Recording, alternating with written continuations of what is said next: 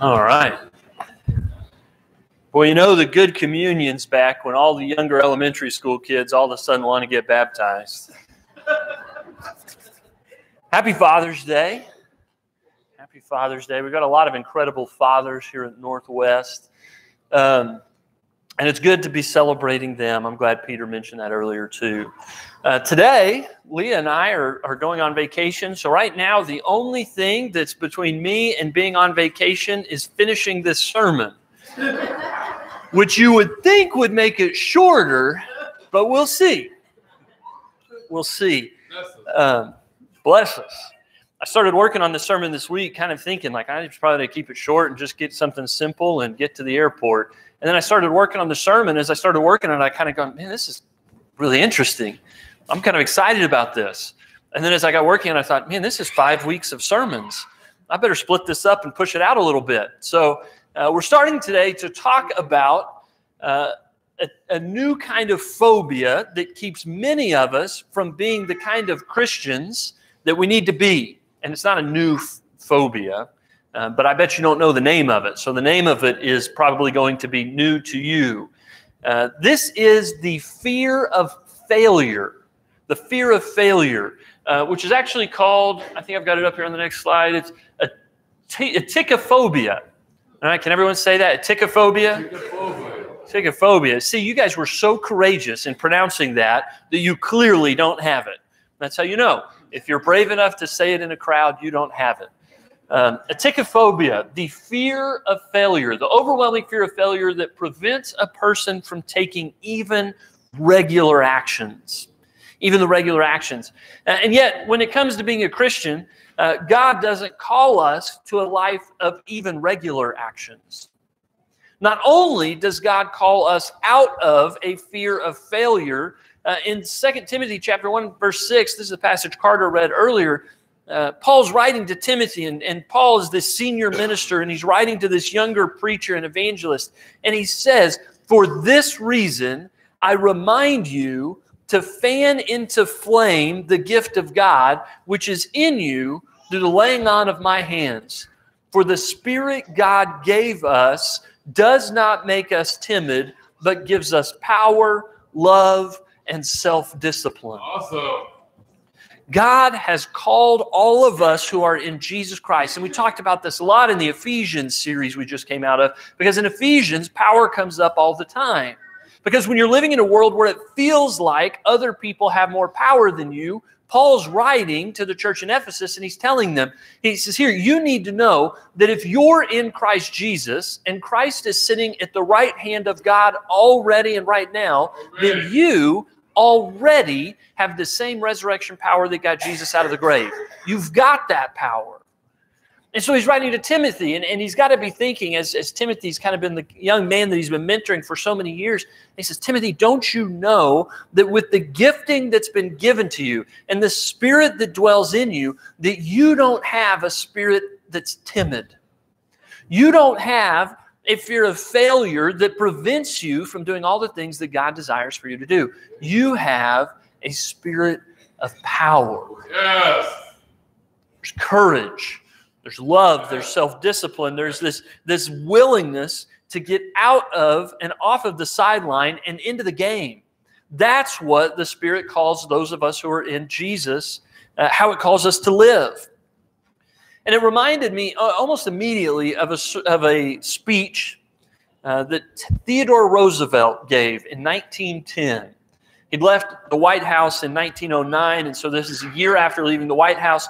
And he was traveling around the world and giving a series of speeches. And he stopped over in France and he gave a speech uh, that was originally titled Citizenship in a Republic. But the most well known and often quoted part of that speech is called The Man in the Arena. And you're probably familiar with it. This speech has, has lived on in pop culture and in sports and in other arenas for many, many years. Uh, there's a number of athletes that are in the habit of, of reading this before they go and play. there are a number of leaders who often think about this and, and read this to themselves or their, uh, those who are part of their group before they go out and do things that take courage. And here's what this part of Theodore Roosevelt's speech said He said, It's not the critic who counts, not the man who points out how the strong man stumbles or where the doer of deeds could have done them better.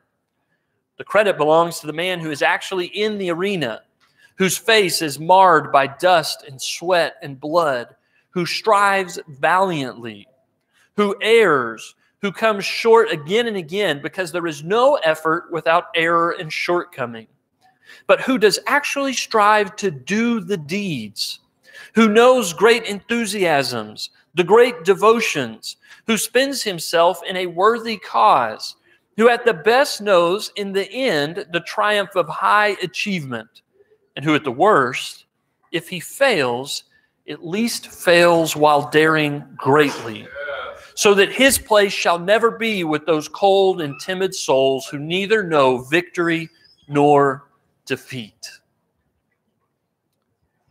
in the days after that, the, edu- the French education department took the speech and put it out in every one of their schools so that students could learn it. Uh, some of the military academies still have all of their cadets learn this speech verbatim before they can graduate uh, into uh, the military. There is uh, something about this speech that resonated.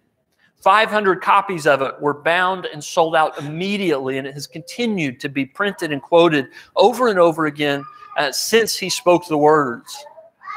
Very typical Theodore Roosevelt style, someone asked him about uh, how popular it immediately became, and he said, You know, I don't really understand why it was such a big deal, but I guess it made a difference to some of the people that heard it. It has echoed through the last 111 years. If you're familiar at all with Brene Brown, someone who's written a huge number of books and done research on vulnerability and the courage that it takes to be true uh, to yourself and to others. Uh, her first book, where she really kind of put out her research on how so many of us hide behind a false mask.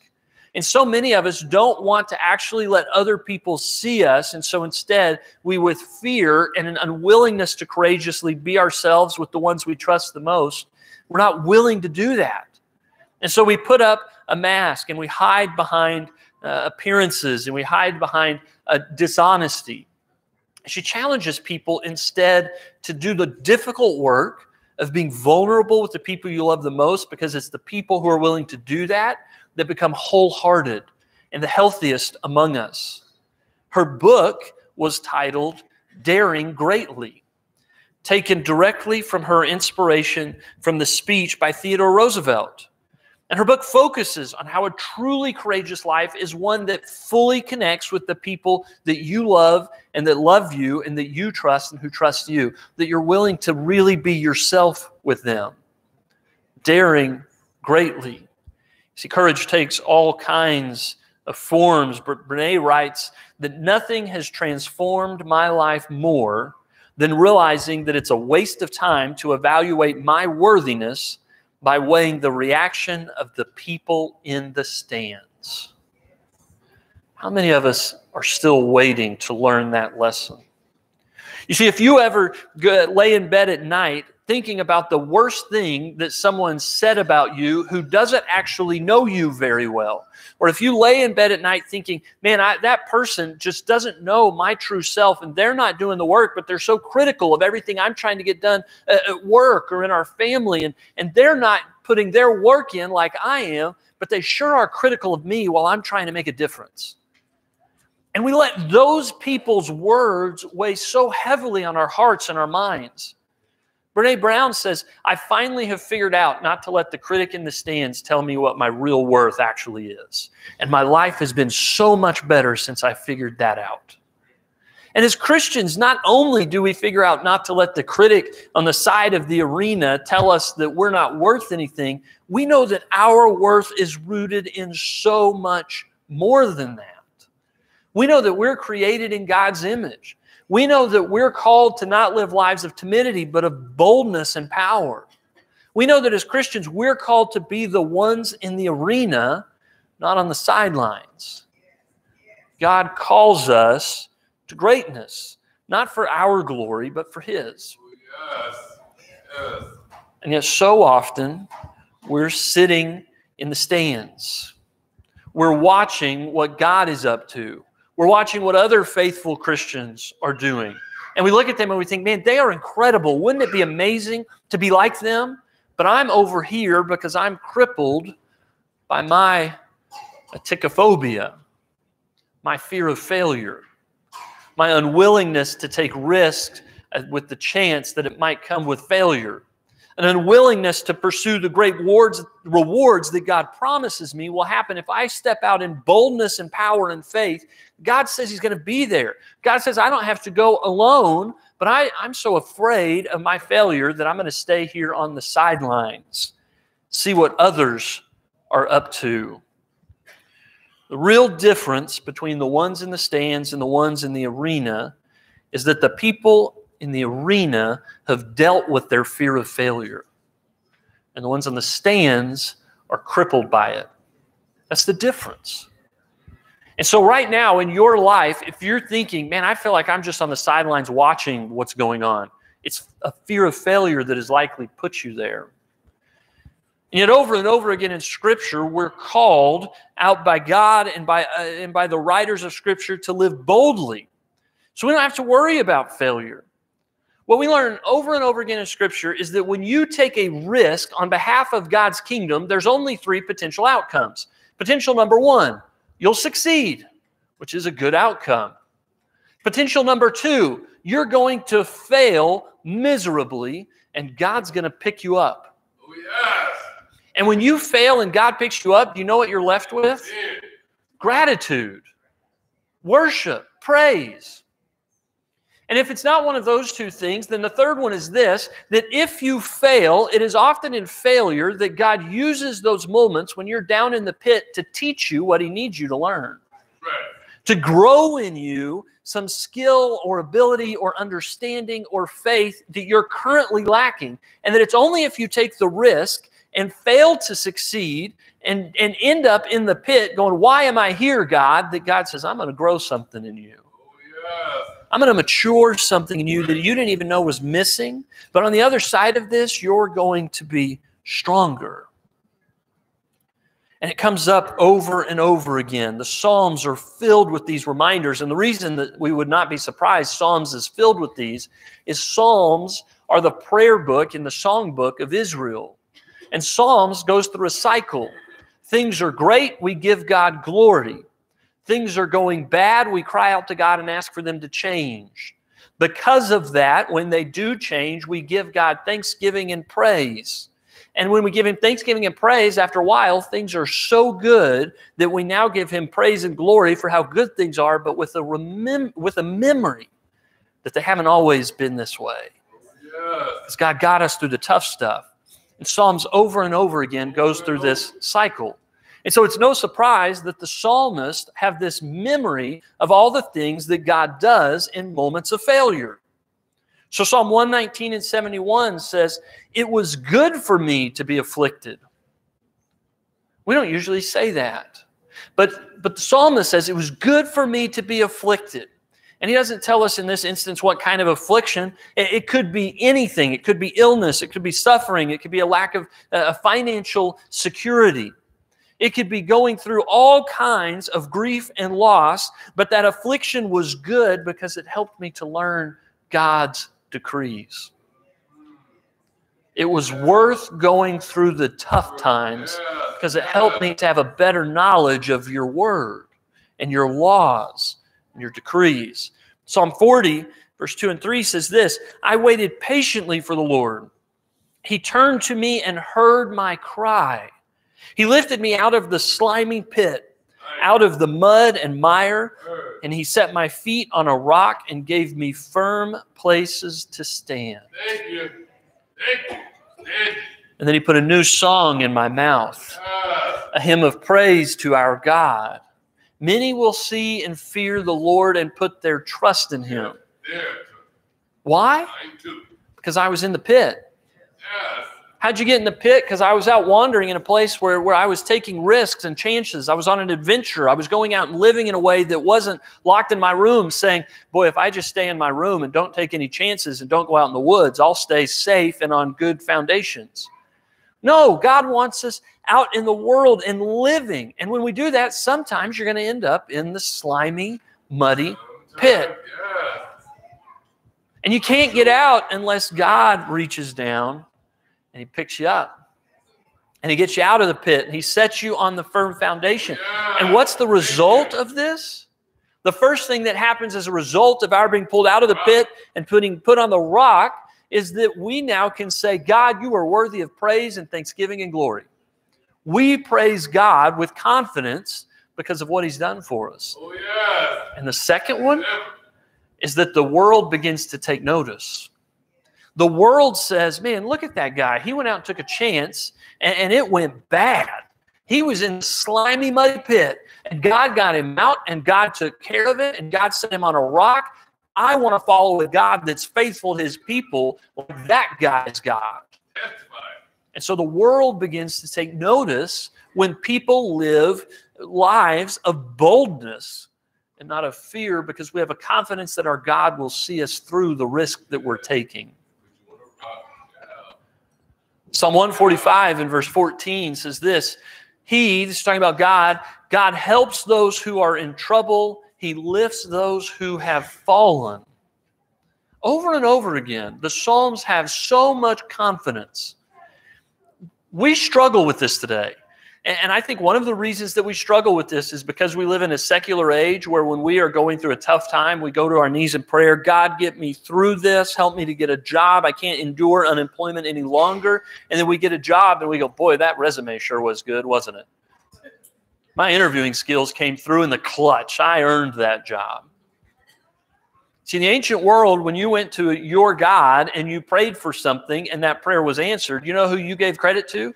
Your God. We've gotten bad about that. We go to God in need, but we forget to return to Him with gratitude. And if we could get better about celebrating God's gifts to us and God's deliverances to us and remembering those things out loud to one another and out loud to God, then it's going to help us the next time we're in struggles. Because we often get in this place where we're kind of going, God, I've never suffered like this before. And if we could hear the voice of God, He'd be like, You remember last month? I got you through two things worse than this last month. What are you crying about right now? Shouldn't you have confidence that I'm going to get you through this again? Have I let you down in the past? You're still here. You've still overcome. Psalms remembers because the memory of deliverance in the past with gratitude gives us the confidence and faith we need to endure challenges in the present and in the future. Yes. Every tomorrow. Gratitude overcomes anxiety because it reminds us there's nothing that's coming that God can't get me through, just like He's done before. Psalms reminds us of this over and over again. But it's not just something celebrated in Scripture. This is something that is experienced in all kinds of arenas and in all kinds of settings. And I, and I want to read to you part of this speech. Uh, this speech was given uh, by J.K. Rowling. Is there anyone who doesn't know who J.K. Rowling is? Uh, she wrote a series of books uh, about a young boy named Harry Potter. Uh, if you haven't heard about Harry Potter, I can't help you. Um, God can, I can't. So, um, J.K. Rowling was invited to speak at the, the commencement uh, address at Harvard University. And this is part of her speech. It's not all of it because that would be too long, but it's part of it. And she's going to talk about in this speech two things that she wants to offer to the graduates of Harvard University. One is that they not be overwhelmed with the fear of failure and they understand the benefits of failure. And the other one is that they attack their challenges in their lives with great imagination. Here's the part about failure. She says, uh, to the president of Harvard and the members of Harvard and the board and the overseers, members of the faculty, proud parents, and above all, graduates. The first thing I would like to say is thank you. Not only has Harvard given me an extraordinary honor, but the weeks of fear and nausea I've endured at the thought of giving this commencement address have helped me to lose weight. A win win situation.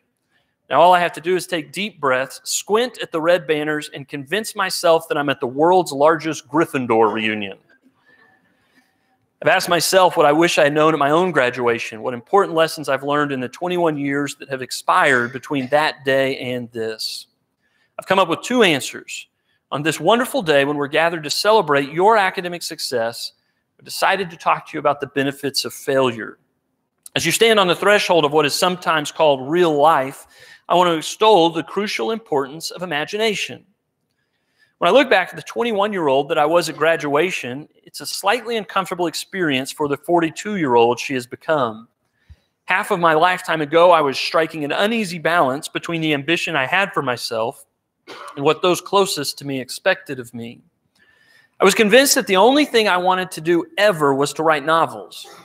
However, my parents, both of whom came from impoverished backgrounds and neither of whom had been to college, took the view that my overactive imagination was an amusing personal quirk that would never pay a mortgage or secure a pension. I know that the irony strikes with the force of a cartoon anvil now. If you don't know, J.K. Rowling's uh, net worth recently surpassed the Queen of England. So there's the irony. I would like to make it clear in parentheses that I do not blame my parents for their point of view. There is an expiration date on blaming your parents for steering you in the wrong direction. Quick Father's Day note. Kids, you need to hear this. There should always be an expiration date on blaming your parents for leading you in the wrong direction. At least I hope there is. But she continued The moment you are old enough to take the wheel, responsibility lies with you. What is more, I cannot criticize my parents for hoping that I would never experience poverty. They had been poor themselves, and I've since been poor, and I quite agree with them that it's not a good experience. Poverty entails fear and stress and sometimes depression. It means a thousand petty humiliations and hardships. Climbing out of poverty by your own efforts, that is indeed something on which to pride yourself, but poverty itself is romanticized only by fools. What I feared most for myself at your age was not poverty, it was failure. We've all have to decide for ourselves what constitutes failure. But the world is quite e- eager to give you a set of criteria if you let it. So I think it's fair to say that by any conventional measure, a mere seven years after my graduation day, I had failed on an epic scale. An exceptionally short lived marriage had imploded, and I was jobless, a lone parent, as poor as it is possible to be in modern Britain without being homeless. The fears that my parents had had for me, that I'd had for myself, had both come to pass, and by every usual standard, I was the biggest failure I knew. Now, I'm not going to stand here and tell you that failure is fun. That period of my life was a dark one. I had no idea that there was going to be what the press has since represented as a kind of fairy tale ending. I had no idea how far the tunnel extended. For a long time, any light at the end of it was a hope rather than a reality. So, why do I talk about the benefits of failure? Simply because failure meant a stripping away of the inessential. I stopped pretending to myself that I was anything other than what I was. I began to direct all my energy into finishing the only work that mattered to me. Had I really succeeded at anything else, I might never have found the determination to succeed in the one arena I believe I truly belonged. I was set free because my greatest fears had been realized, and I was still alive. I still had a daughter whom I adored. I had an old typewriter and a big idea. And so rock bottom became the solid foundation on which I rebuilt my life. You might never fail on the scale I did, but some failure in life is inevitable.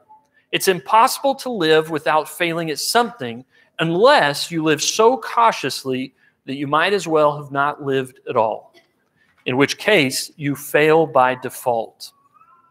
Failure gave me an inner security that I had never attained by passing examinations. Failure taught me things about myself that I could have learned no other way. I discovered that I had a strong will and more discipline than I had suspected. I also found out that I had friends whose value was truly above the price of rubies. The knowledge that you have emerged wiser and stronger from setbacks means that you are ever after secure in your ability to survive. You will never truly know yourself or the strength of your relationships until both have been tested by adversity.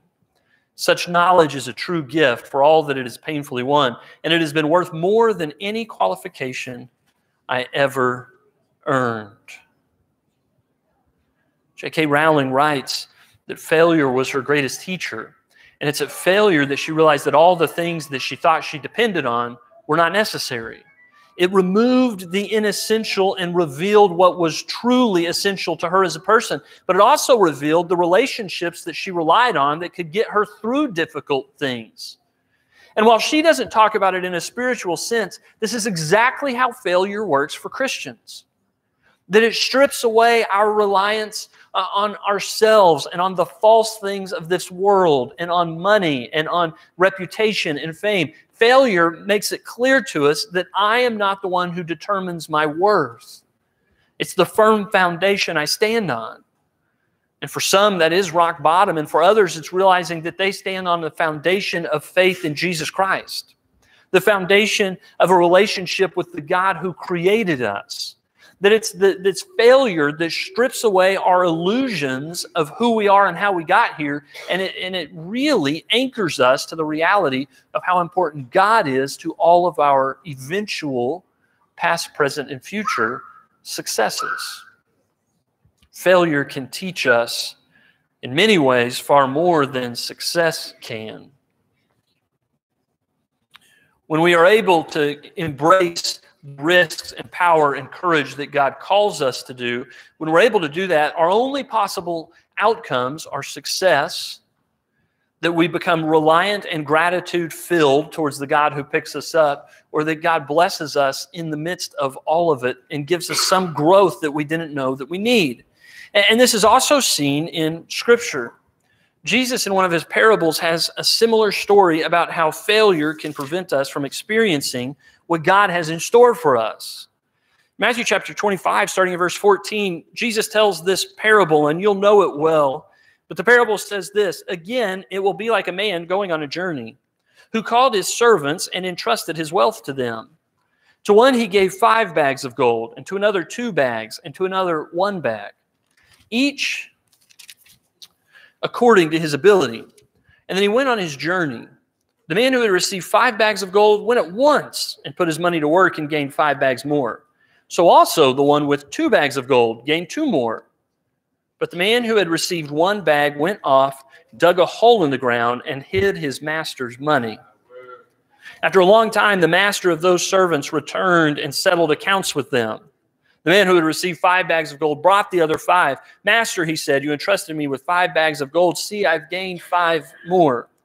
And his master replied, Well done, good and faithful servant. You've been faithful with a few things. I will put you in charge of many things. Come and share in your master's happiness.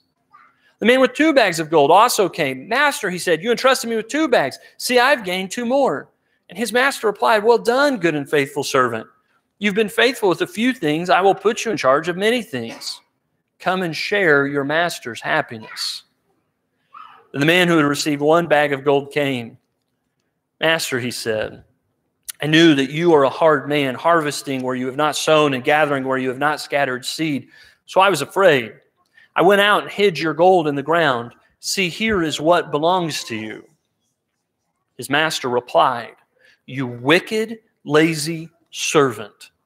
So you knew that I harvest where I have not sown and gather where I have not scattered seed? Well, then you should have put my money on deposit with the banker so that when I returned, it would have at least received it back with interest. So take the bag of gold from him and give it to the one who has 10 bags. For whoever has will be given more, and they will be given an abundance. Whoever does not have, even what they have will be taken from them. And throw that worthless servant outside into the darkness where there will be weeping and gnashing of teeth. The master goes to the servant, and the servant says, Listen, I was so afraid of failing you. And I know that you have such high standards and high expectations, and I didn't want to fail you, so I took zero risks. I didn't take any chances with your money. I dug a hole and I buried it there, and I made sure I knew where it was. And as soon as I saw you were returning, I went and I dug it up, and, and here it is. I took no risks. I didn't want to do any uh, of the work. I didn't want to do anything that might result in failure because I know that you expect so much more than that. So I, I was afraid of failing, and so I buried the gold and did nothing. The master says, You knew I have high expectations, and your plan was to do nothing? You knew that I had entrusted you with, with this amount, and your plan was to just give it back to me with, with no increase and, and not having done anything with it or at least taken a chance? And he throws him out. And I wonder if there's days, in fact, I know that there are days that God looks down on us and says, I've entrusted you with so much more than one bag of gold. I've entrusted you with, with gifts and abilities that are, are just plentiful. I've entrusted you with resources that most people in the world would envy in so many different situations. I've given you time. I've given you family. I've given you relationships. I gave you a job. What have you done with what I gave you? And there's so many times that we, we just want to look at him and say, God, you gave me so much. And I was so scared of disappointing you and failing that I've done nothing with what you've trusted to me. I was so afraid of failure that, that I just sat on the sideline and I thought, I'll just show up and watch what other people do with their gifts. I'll see what God does without my cooperation. I'm willing to be in the in the stands, but to get in the arena, to have the courage to dare greatly, to have the confidence in the abilities and the resources that God has given me, knowing His great expectations. It's easy for a fear of failure to leave us on the sideline. And yet, in the words of J.K. Rowling, the only people who never fail are the ones who live a life who don't take any risk. And if you don't take any risk at all, then you've already failed because you're living a life that's not worth living. It's only worthy of being thrown out where there'll be weeping and gnashing of teeth. You fail by default. God calls you to the arena. God calls you to a life of courage and boldness God calls you to not be afraid of failure. And the reason that we shouldn't be afraid of failure is because there's only three outcomes, right? Success, that God lifts us up and we get gratitude, or that God grows in us something that we didn't even know we needed until we were down in the pit and He picked us up and He put us back on the firm foundation. Over the next several weeks, we're going to be going through scripture and looking at stories of great, great failures. And we're going to be looking at how much God provided for them and the growth that they experienced through their failures so that we can, in the process, set aside our own fear of failure and be willing to get in the arena, trusting that God's going to see us through it. Because we have a good God, and He's a God that is faithful. He's a God that will never leave us in the pit, and He will never let us down. This morning, if you need to respond to the invitation to become one of the children of that good and faithful God, please do so as we stand and sing. My Redeemer lives and ever prays for me. I know eternal life is from sin and sorrow free. I know, I know that my